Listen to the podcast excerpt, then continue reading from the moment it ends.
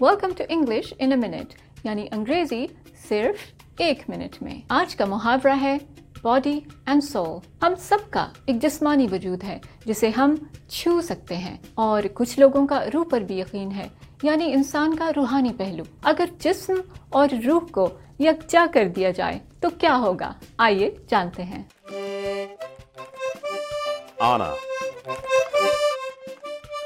Anna. Anna. Jonathan, why are you yelling? I'm trying to read. Can't you play your accordion somewhere else? When I play the accordion, I play it body and soul.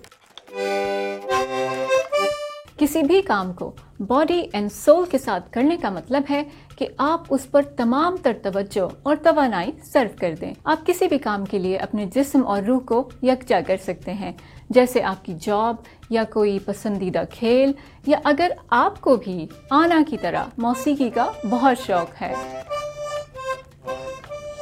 اور یہ تھی انگریزی ایک minute میں۔